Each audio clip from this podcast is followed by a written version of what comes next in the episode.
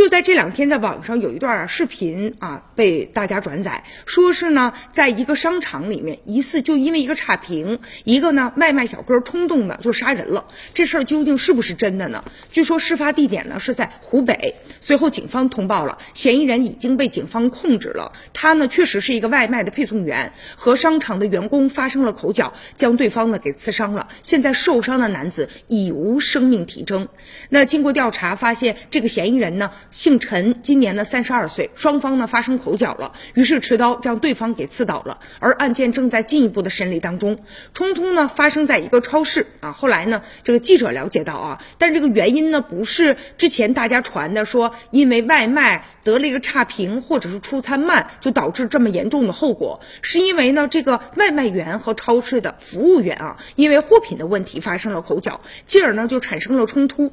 视频当中啊就显示，就在商场里面啊，伤者已经倒在地上了，然后这个外卖员手里还拿着一把呢匕首，在地上的抽烟。有数名商场的保安随后就把他给制服了。然后这个外卖员呢，期间还试图翻越护栏要跳楼，被保安呢给。制止了。有一个收银员呢，他就回忆啊，说当天呢听到有一个食客大声的喊，就伤人了。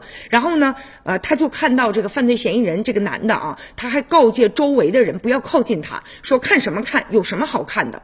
就在二十二号，名创优品呢发布了事件的说明，说受害者呢是他们公司的员工，公司已经与呢被刺员工的亲属取得了联系，将尽最大的努力进行了安抚善后。那此后公司也会配合警方的调查。而二十三号。美团外卖呢，官方的微博也发布消息了，说据了解，这个事儿发生在超市啊，是因为呢，该配送员和超市取货的时候啊，因为取货的问题和店员发生了一些口角，最终酿成了悲剧。